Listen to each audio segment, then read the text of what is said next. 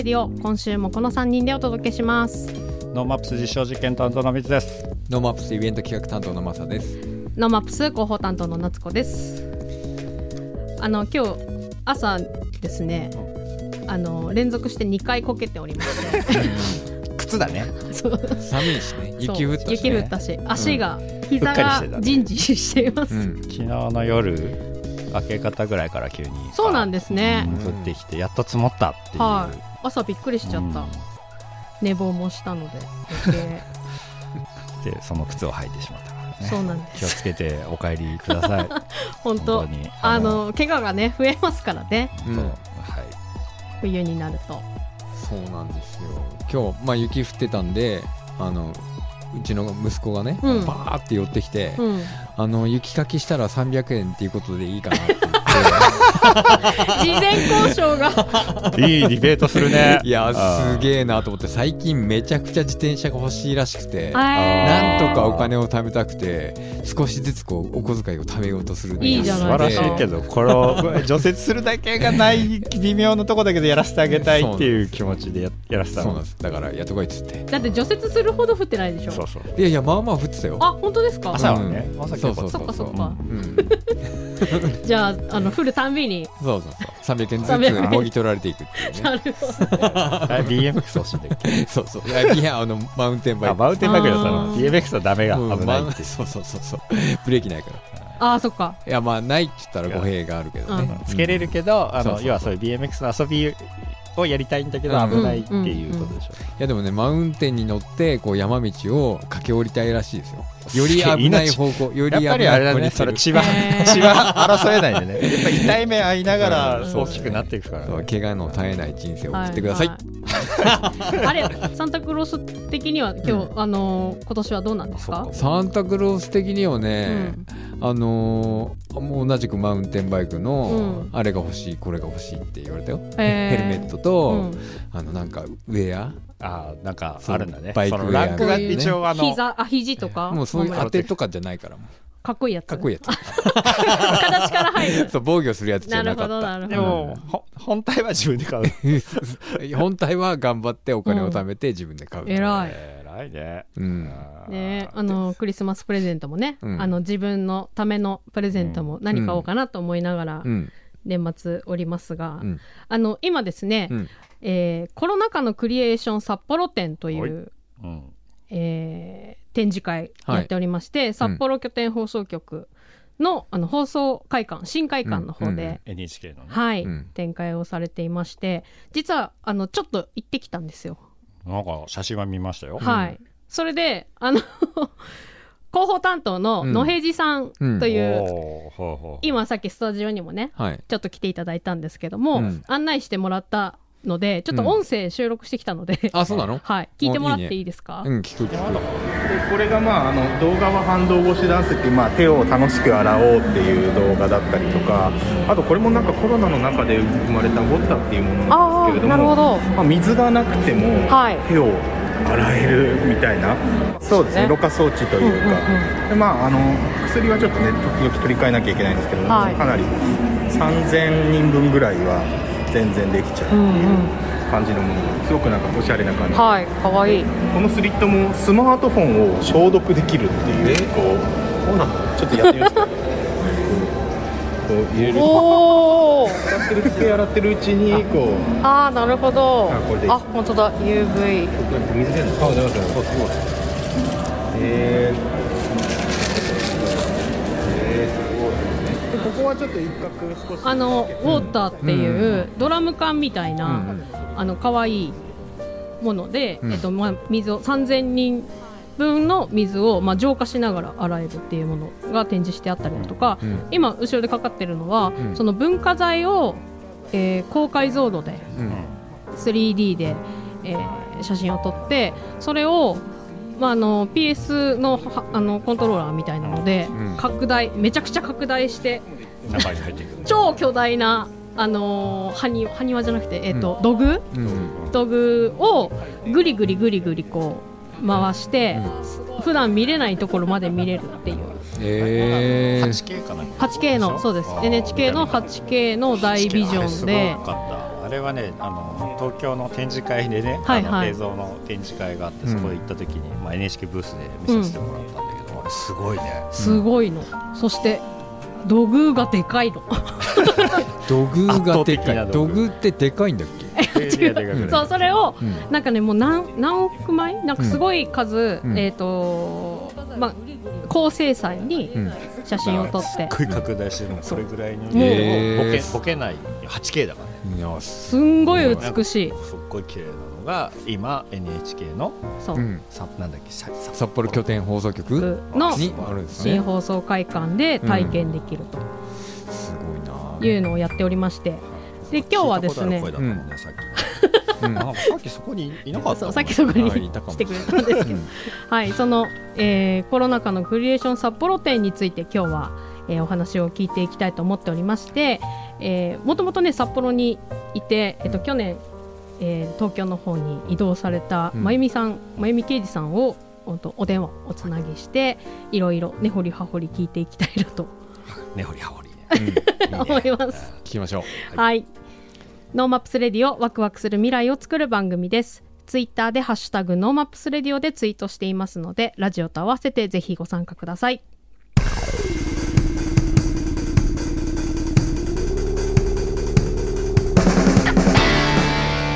レディオ。本日は NHK 札幌拠点放送局の新放送会館のオープン記念として、えースタートしております。コロナ禍のクリエーション札幌展、えーハッシュタグコロクリ展っていう形で今ツイッターですとか SNS で展開されてますがこのコロクリ展について、えーお聞きしていきたいと思っております、まあ、コロナ禍のクリエーション展なので、まあ、この、ね、人類全世界的に、まあ、あの会えないうん。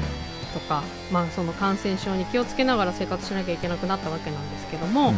そんな中で、えーまあ、いつも通りに、ね、生活できない中で何か面白いこととかその中でできるクリエイティビティを、まあ、どう発揮していくかみたいなことで、まあ、いろんなことが発明されたり、えー発展したりしてきたわけなんですけども、まあ、そんなコロナ禍のクリエーションを、まあ、今回紹介しているということで、えーコロナ禍のクリエーション展あクリエーション札幌展の企画担当をしておりますまゆみけいじさんとお電話つながっておりますまゆみさんよろしくお願いしますよろしくお願いいたします。まゆみと申します。お世話になります。よろしくお願いしますますよろしくお願いいたします。まゆみさんはあの NHK プロモーションという、えっと、東京の方に今いらっしゃるんですけどももともとあの札幌でお会いしていますものね。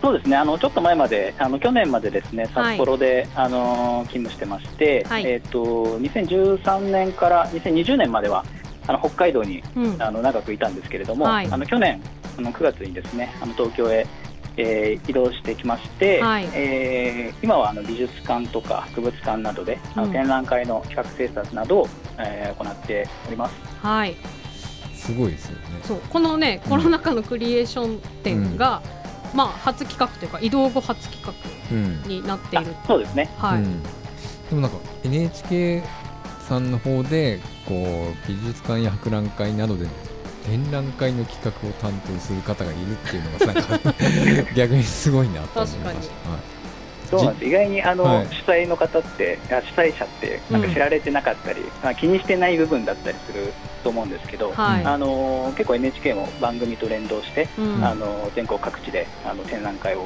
あの開催しておりました。うんうんはい。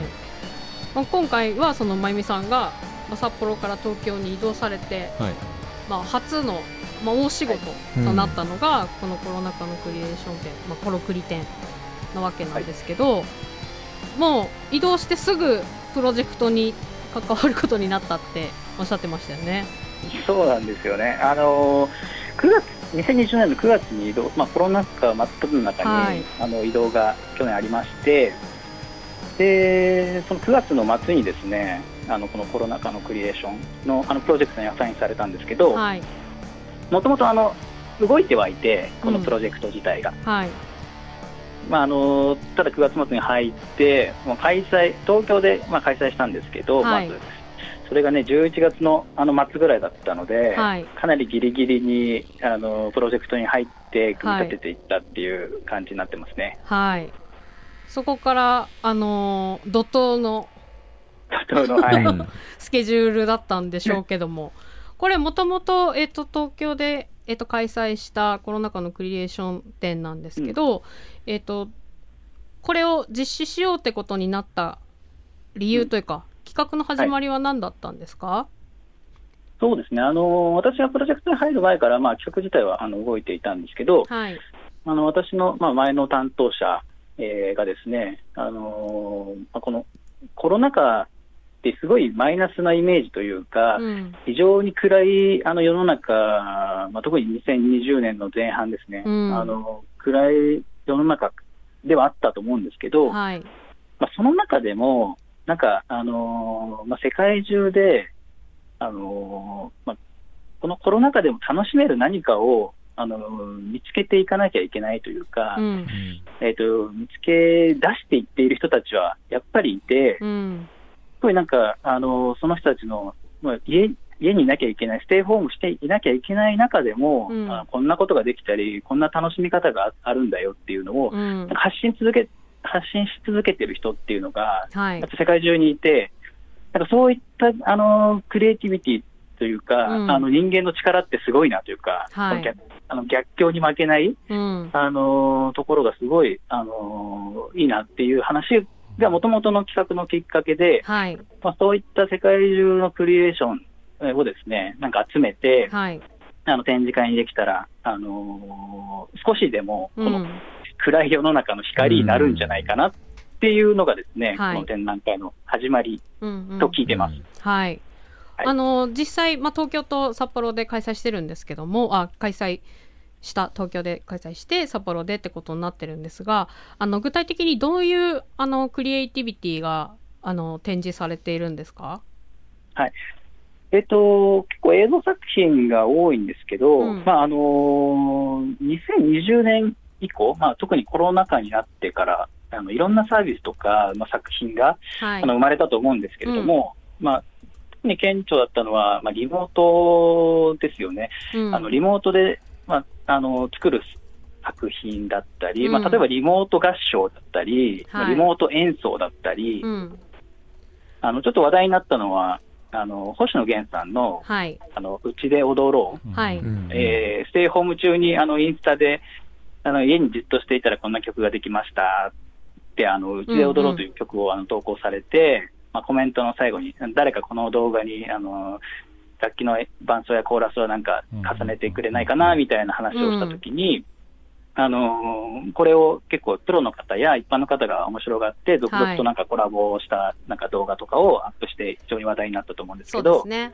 はい、あのそういったものも、あのすごく、あのクリエーションの一つうん。なんだなと思ってますし、はい。今回あのその関連で言うと OKGO のうん、うん。あそうですね。の作品も展示していますが、はい、そういうのもそうですよね、リモート演奏というか。はい、はい。そういったあの映像作品、えーだったりうん。っていうのを結構中心に、あはい。の今回展示構成しております。うんうん。えっ、とその中で、えっと今回札幌の展覧会、まあ、東京の次に札幌で行われてるんですけども、今回その札幌で展開できたというか札幌に持ってこれたっていうのはすごく札幌市民としては嬉しいことなんですが、これどういった経緯というか、どういった流れで札幌に持ってこれたんですかね？そうですね、あの東京で開催したのは2020年の11月はいだ。ったんですけれども、あのちょっとコロナは少し落ち着いてきたような時期で、その時期は。んはい、でただ、結局、年を明けて、あのまたコロナが再拡大してきて、はい。はいあのいやコロナ、コロナ禍っていつ収まるんだろうみたいな、うんあのちょっと本当に予測できない感じになってきて、うん。まあ、コロナ禍っていうのがですね2021年もあのずっと続いてしまっていたっていうところがあって、はい。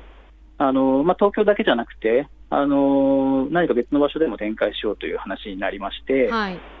でその中でも、まあ、あのコロナの感染が広がった地域、えー、でできた方がいいだろうと、まあ、それ、うん、その方が意義があるだろうと思ってまして、うんうん、まあ、その一つがやっぱり札幌、はい。えー、という地域、まあ、北海道という地域で、うん、あのまあ、北海道もあの感染者が早い段階から、まあ、出たり、はい、あの雪祭りとかでなんか広まったんじゃないかみたいな、うん、なんか言われをしてしまったところがあったと思って、うんはい、あのまあ、コロナの感染拡大地域の、まあ、一つだったと思うんですけど、うんうん、あのまあ、そういったあの北海道の状況と、あの今回、札幌局のあの新放送会館、はい、あのオープン記念という位置づけで、うんうん、あの展示を開催するんですけど、はい、まあ、そのタイミングがあったことが、まあ、理由のもう一つと、はい、あとはまあなんといってもあの NoMaps さんとの あの連携というのがですね なんか大変申し訳なくなりました、今。今一生懸命追い込んで、突然のように忘れたかのように、ね。いやいやいやいや。はい。ありがとうございます。あの、私も札幌にいた頃からですね、はい、あの、 NoMaps さんに、あの、実際にイベントも参加させていただいてきましたし、はいはい、あの、協力させていただいたり、あの、いろいろお付き合いさせていただいたこともあったので、これ今回、 NoMaps さんのあの開催のタイミングに合わせるのがもうベストだろうと。うん、いう話になってたんですよね。これからもずっとお願いしますって感じですね。はい、えー、こちらこそ本当お願いしますというところなんですが、もともとなので企画当初はですね、はい、あの10月の NoMaps さんの、ね、はい、開催に合わせてですね、うん、あのー、展示を開催しようと思ってたところなんですけど、うん。はい、ちょっとやっぱりあの感染拡大の状況がですね、うん、あの見通せなくて、うん、なかなか夏にまた再拡大してしまって、ちょっと10月厳しいかもなと。いうところで、ちょっと、あのー、期間をですね変更せざるを得なくなり、はい、えー、今、この時期、12月、うん、まあ、ちょっと落ち着いてきましたけれども、そうですね。12, はい、12月の開催ということで、今、あのオープンしているという形でなってます、はい、ありがとうございます。NHK 広報チームからも NoMaps さんのだと言えと、はい、台本に書いてあった。言われてまゆみさんも言っていただいておりますが。いやいやいやありがたいあの本当に、はい、あのご協力いただいていただいているのはね、うん、本当の本当ですし、はい、今回あの特別協力にですね、うん、名前、ね、あの入っていただいて、はい、あのコンテンツでもはい協力いただいてますんで、うん、本当にありがとうございました。はい、ありがとうございます。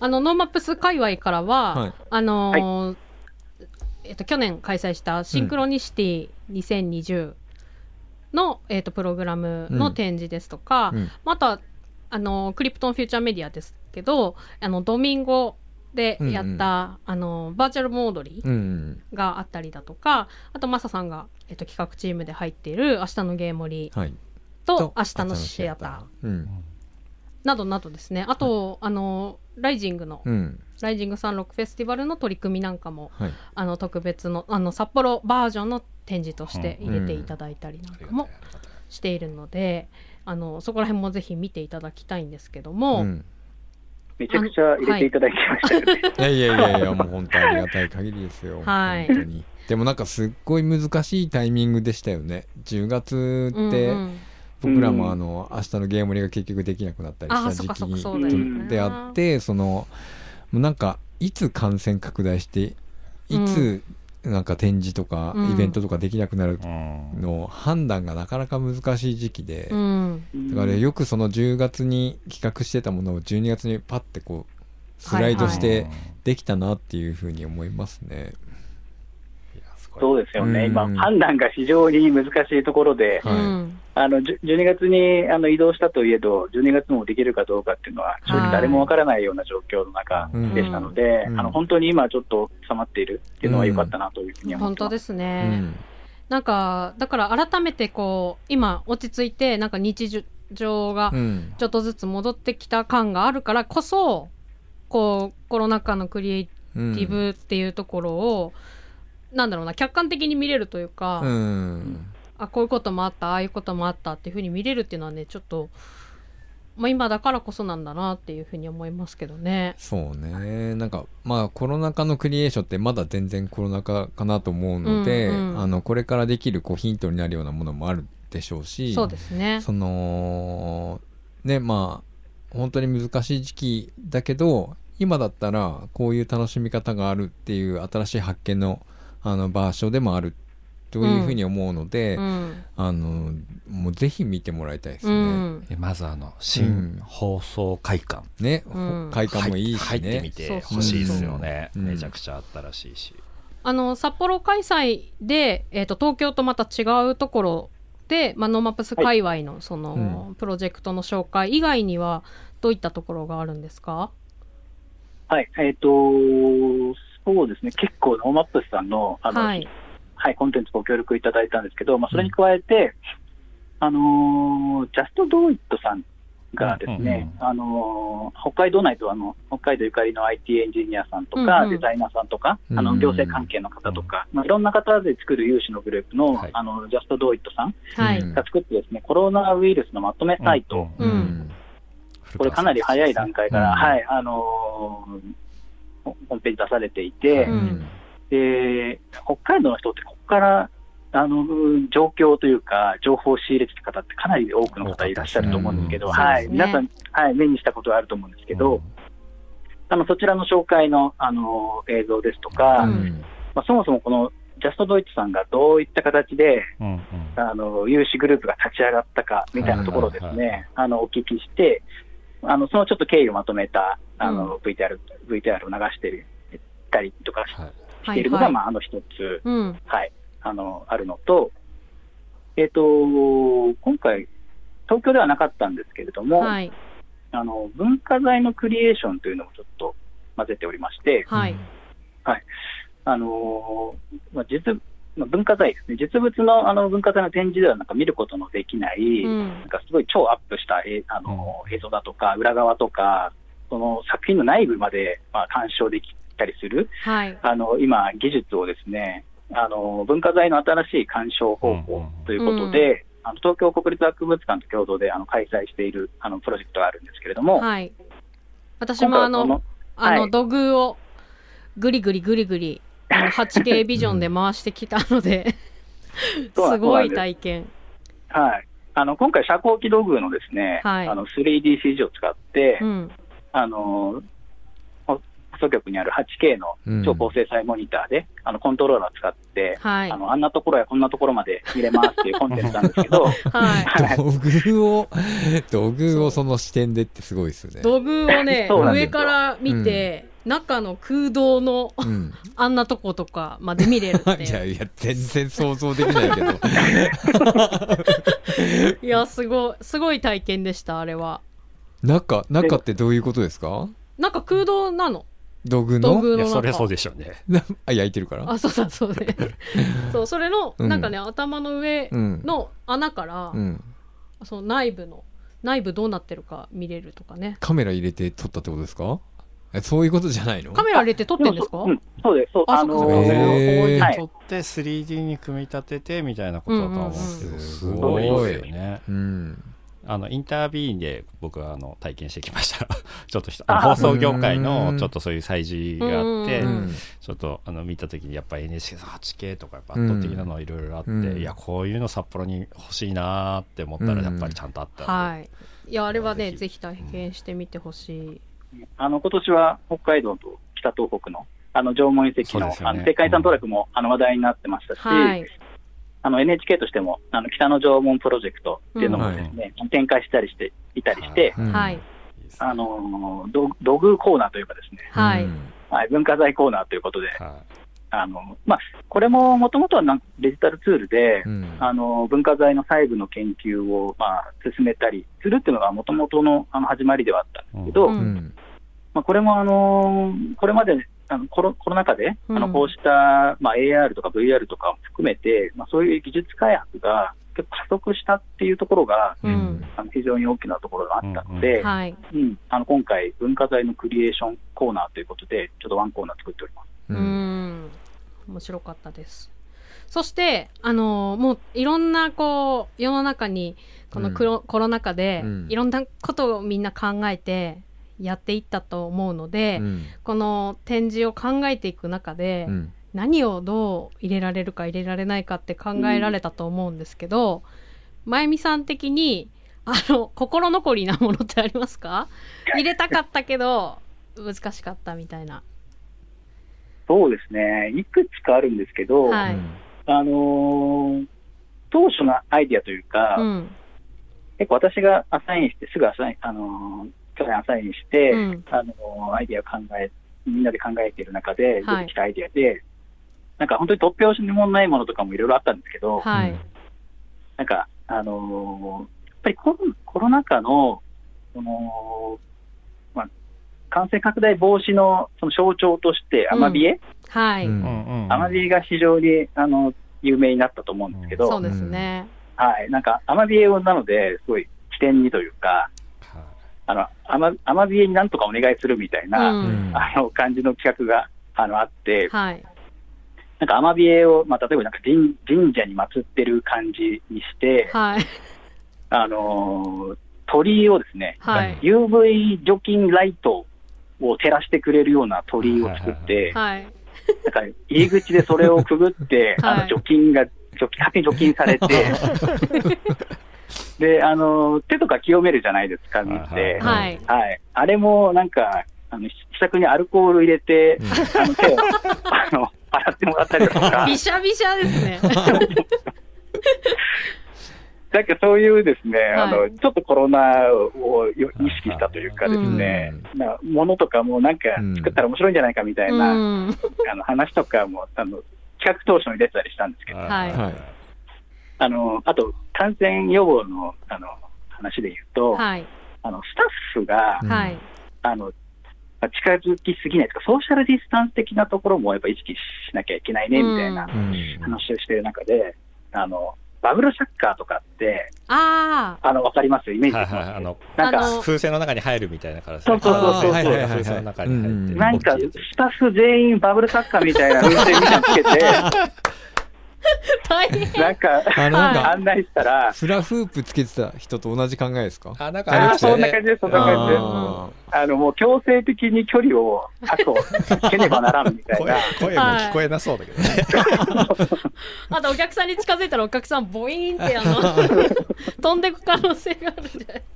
あけど面白い。すごいですね。そうなんかそういった、ちょっとなんか薬とできるというか、はい、うん。あの見て印象に残るようなはい。ものとかなんか入れられたらよかったなと思いつつも、はい、あの、実際、運営目線に立ってみると、そうですね。現実的に。それはさすがに。い。なはそうそう。いいろいろなアイディアからうん。今回の展示に至ってるんで至ってすねるという、うん。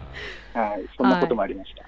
そしてあの今回あのデザインにもすごいこだわっていらっしゃって、うん。あのま日がね気持ちがいい日差しが入るいいあの、うんホールはい、はいホールがすごい気持ちがいいんですけど、うん。この中で、まあ、札幌だからというか、うん。ここらしい展示にしようということで東京と随分雰囲気変えたんですもんね。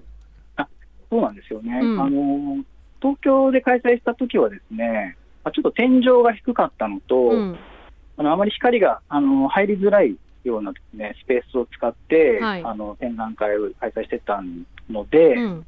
えっ、と、す黒を基調としたですね、うん。あの雰囲気作りを、まあ、していたん、まあ、ちょっとダークなイあのイメージとはいいうか、はいはい、あの黒い基調であのデザインしてたんですが、まあ、今回あのコン、渋谷とはですね、あのコンセプトカラーを、まあ、大きく変更して、うん。まあ、札幌局あの、真っ白なんですよね、うん。あのロビーが。うんうん真っ白で、かつ、ほぼ全面ガラス、うん。窓窓になっていて、はい。ちょっと黒だと、あのこの雰囲気に合わないなという話になりですね、あのまあ、白に合う、結構木目調の、うん。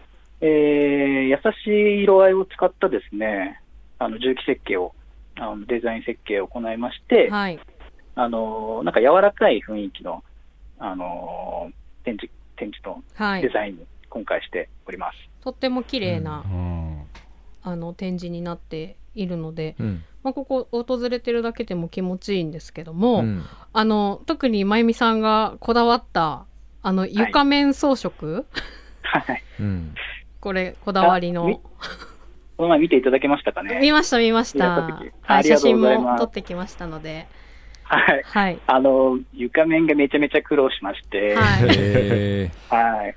ー葉っぱですね。そうなんです。このキービジュアルにもあのしているんですが、はい。あのうん。コロナ禍のクリエーションの、うん。まあ、デザインの中で、まあ、はい。メモリを使ったですね、うん。あのデザインがあるんですけど、はい。まあ、これはあのソーシャルディスタンスを取りましょうっていうのが、やっぱりこの、まあ、コロナ禍で、うん。あのすごく当たり前にななったような、うん。あのーところもあったので、この社なんか社会的距離みたいなのうんを示す、はいあのーために、まあ、このメモリデザインを入れていて、はいまあ、かつお客さんのですね、まあ、動線、うん。あの混雑しないようにだとか、まあ、コンテンツをあのよりよく見やすくしあのするための動線をですね、うん。このメメモリであのはい表現をして、うん。あの床面に貼って貼ったんですけど、はい。これが、まあ、1枚のシートをバーッと貼ったというわけじゃなくて、はい。あのメモリ一つ一つがですね、はい。あの分かれたシールになっていてですね、デザインがねそう独立した、こう、メモリが。うん。だから、すごろくのね、すごろくの、はいはいマスみたいな。はい、マスみたいになってて、うん。その間をこう、ラインで繋いでるんですけど、うん。そのラインの上に、うん。まあ、物差しみたいに、うん。てんてんてんてんてんてんっていう、うん。こう、ね、あの、シールがまた貼って貼ってあって、あるのね。それが独立していらっしゃるので、うん。こりゃ大変だっただろうなっていう。確かはい、あのもう剥がれないかね、すごい心配で、はい。うん。であの本当はその道をですねメモリに沿って歩いてもらいたいんですけど、うん。あの歩かれすぎると剥がれるんじゃないかみたいな、はい。今今見てる写真もちょっとふわふわっとしてるところがありますねそうそう、ちょっとね、あの修正を加えながら、あそうなんのです。なんなんとか耐えてるんですけど、そうん。掃除が大変そう。すいませんあんまり掃除しないでくださいって言えないですもんね。そうね。そう、なんかその、ね、なんか人間らしいというか、うん。このちょっと薬と、あの、そうね。努力がね、うん。見える感じも、うん。なんか人間らしくて。手作りいい感がねやっぱりこういうのは大そうそうそう。事ですからね。そうなんです。ね。なるほど。そうそう。そういった苦労もあのありました。はい、うん。なんか、なので、このメモリがあるというか、うん。あの、動線がね、見えやすくなってて、うん。とても、あの、なんだろうな、全体の構成としても美しくて、うん。いい展示だなと思いながら帰ってきましたが、あのこれが12月の26日まで展示されているということで、まあ、まゆみさん的に一番見てほしいここは見といてねっていうところはどこですかね？そうですね。まあ全部でしょうけども。うん。あの本当にいろんなグリエーションが揃ってるので、はい。あのぜひぜひ見ていただきたいなと思うんですけど、うん。あのお話ししてなかった中で言うと、うん。あのわーって、まあ、見た瞬間すごいなって思うのが、うん。黒板アートなんですが、はいあのまあ、特に2020年の、まあ、3月、うん。うん。あのかなりコロナが拡大してきていて、うんはい。まあ、本当に小中学校、まあ、高校の学生さんが、はい。うん卒業式、入学式さえができないような、うん。あの状況にまでなってると思うんですけれども、はい。うん。あのまあ、そういった中で、あのまあ、先生たちがすごい工夫されて、うん。まあ、黒板アートを、まあ、卒業生のために書いて、うん。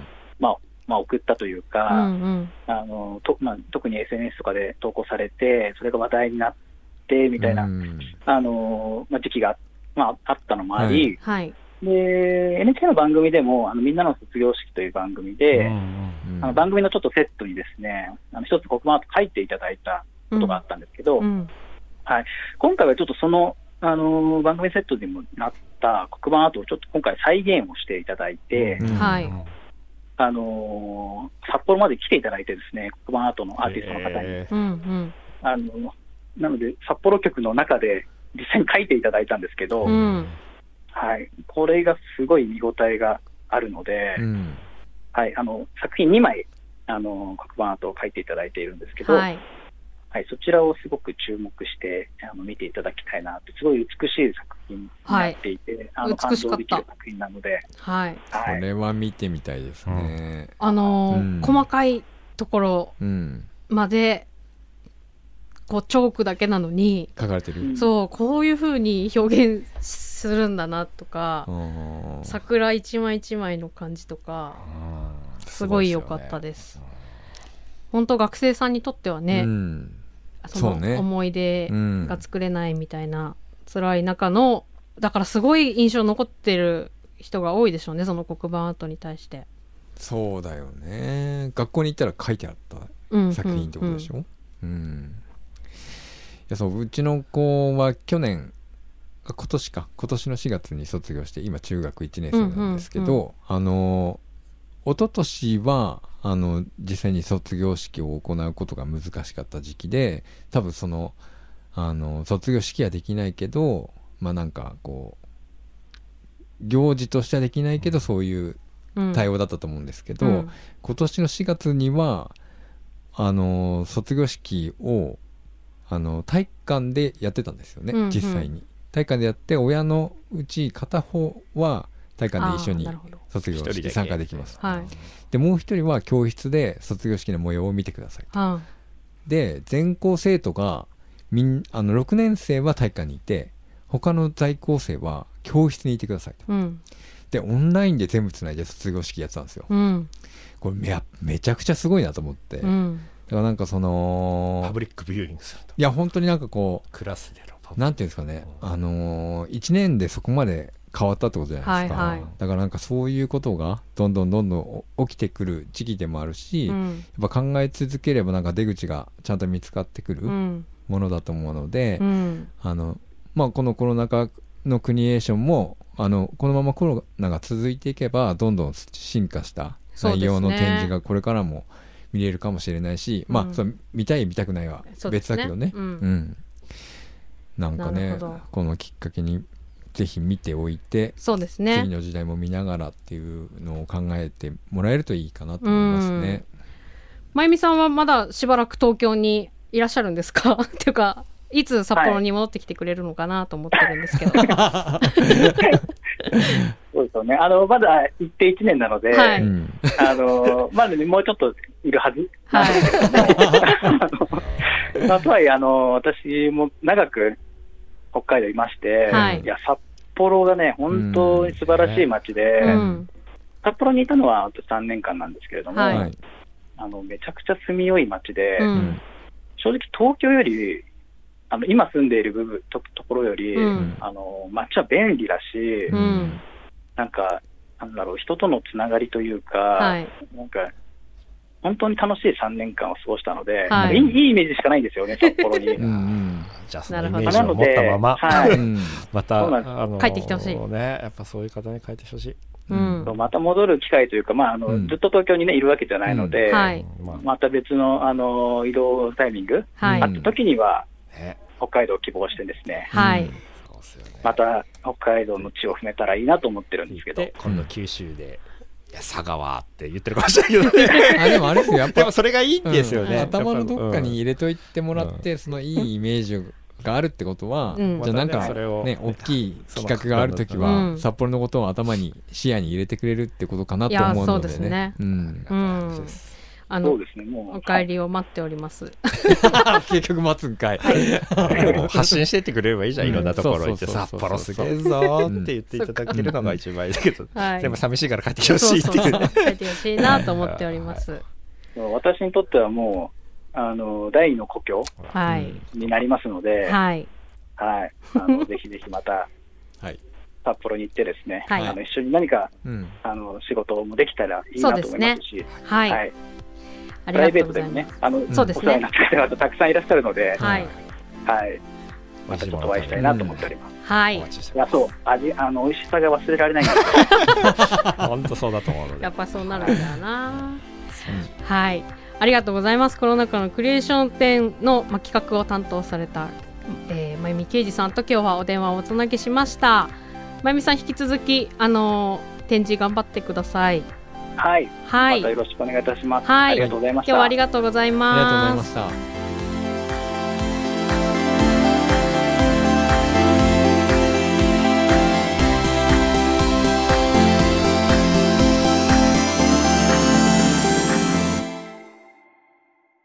NoMaps Radio 本日は NHK 札幌拠点放送局で開催中のコロナ禍のクリエーション展うんうん。コロクリ展についてお話ししてまいりました、はい。えーこのコロナ禍のクリエーション展は、えー現在開催中で12月26日日曜日まで開催しておりまして、はい。えー入場無料となっております、え9時半から18時まで入場は17時45分までということで、うん。えー NHK 札幌拠点放送局1階エントランスロビー、まあ、北一条西9丁目うん。にあのどでかい建物が、ね、はい。かっこいいね、はいうん。ありますので、うん。そちらでこのね入場無料であって、うん。そして VR もできたり、うん。AR も楽しめたりすごい。あと道具をグリグリできるって。8K のね。そうです。やっぱ 8K 最先ビジョンね。最先端もあるし、なるほどね、そのソーシャルディスタンスをリアルに感じられるものとか、アマビエに参拝もできるし、そうですね。うん。参拝。もできるし、はい。やっぱ新しい施設だからね、うん。あの本当にいいと思うのでぜひねあの一度ね体験にされたらいいと思います。うん。うん。はい本日もお付き合いありがとうございました。 NoMaps Radio のアーカイブはポッドキャスト Spotify などストリーミングサービスでお聞きいただけます。 NoMaps Radio で検索してください。番組の感想は FM ノースウェーブ番組メールフォームまでまたは Twitter ハッシュタグ NoMaps Radio でツイートしてください。今週も年内は滑らないでいたい密と。年内はなんとかスキーに滑りに行きたいマサと。あもう年内は2度転んだのでもう転ばないよううに、ん。あのスパイク付きの靴を買おうかなと。お気をつけよう。はい思っております。夏子でお送りしました。また来週。また来週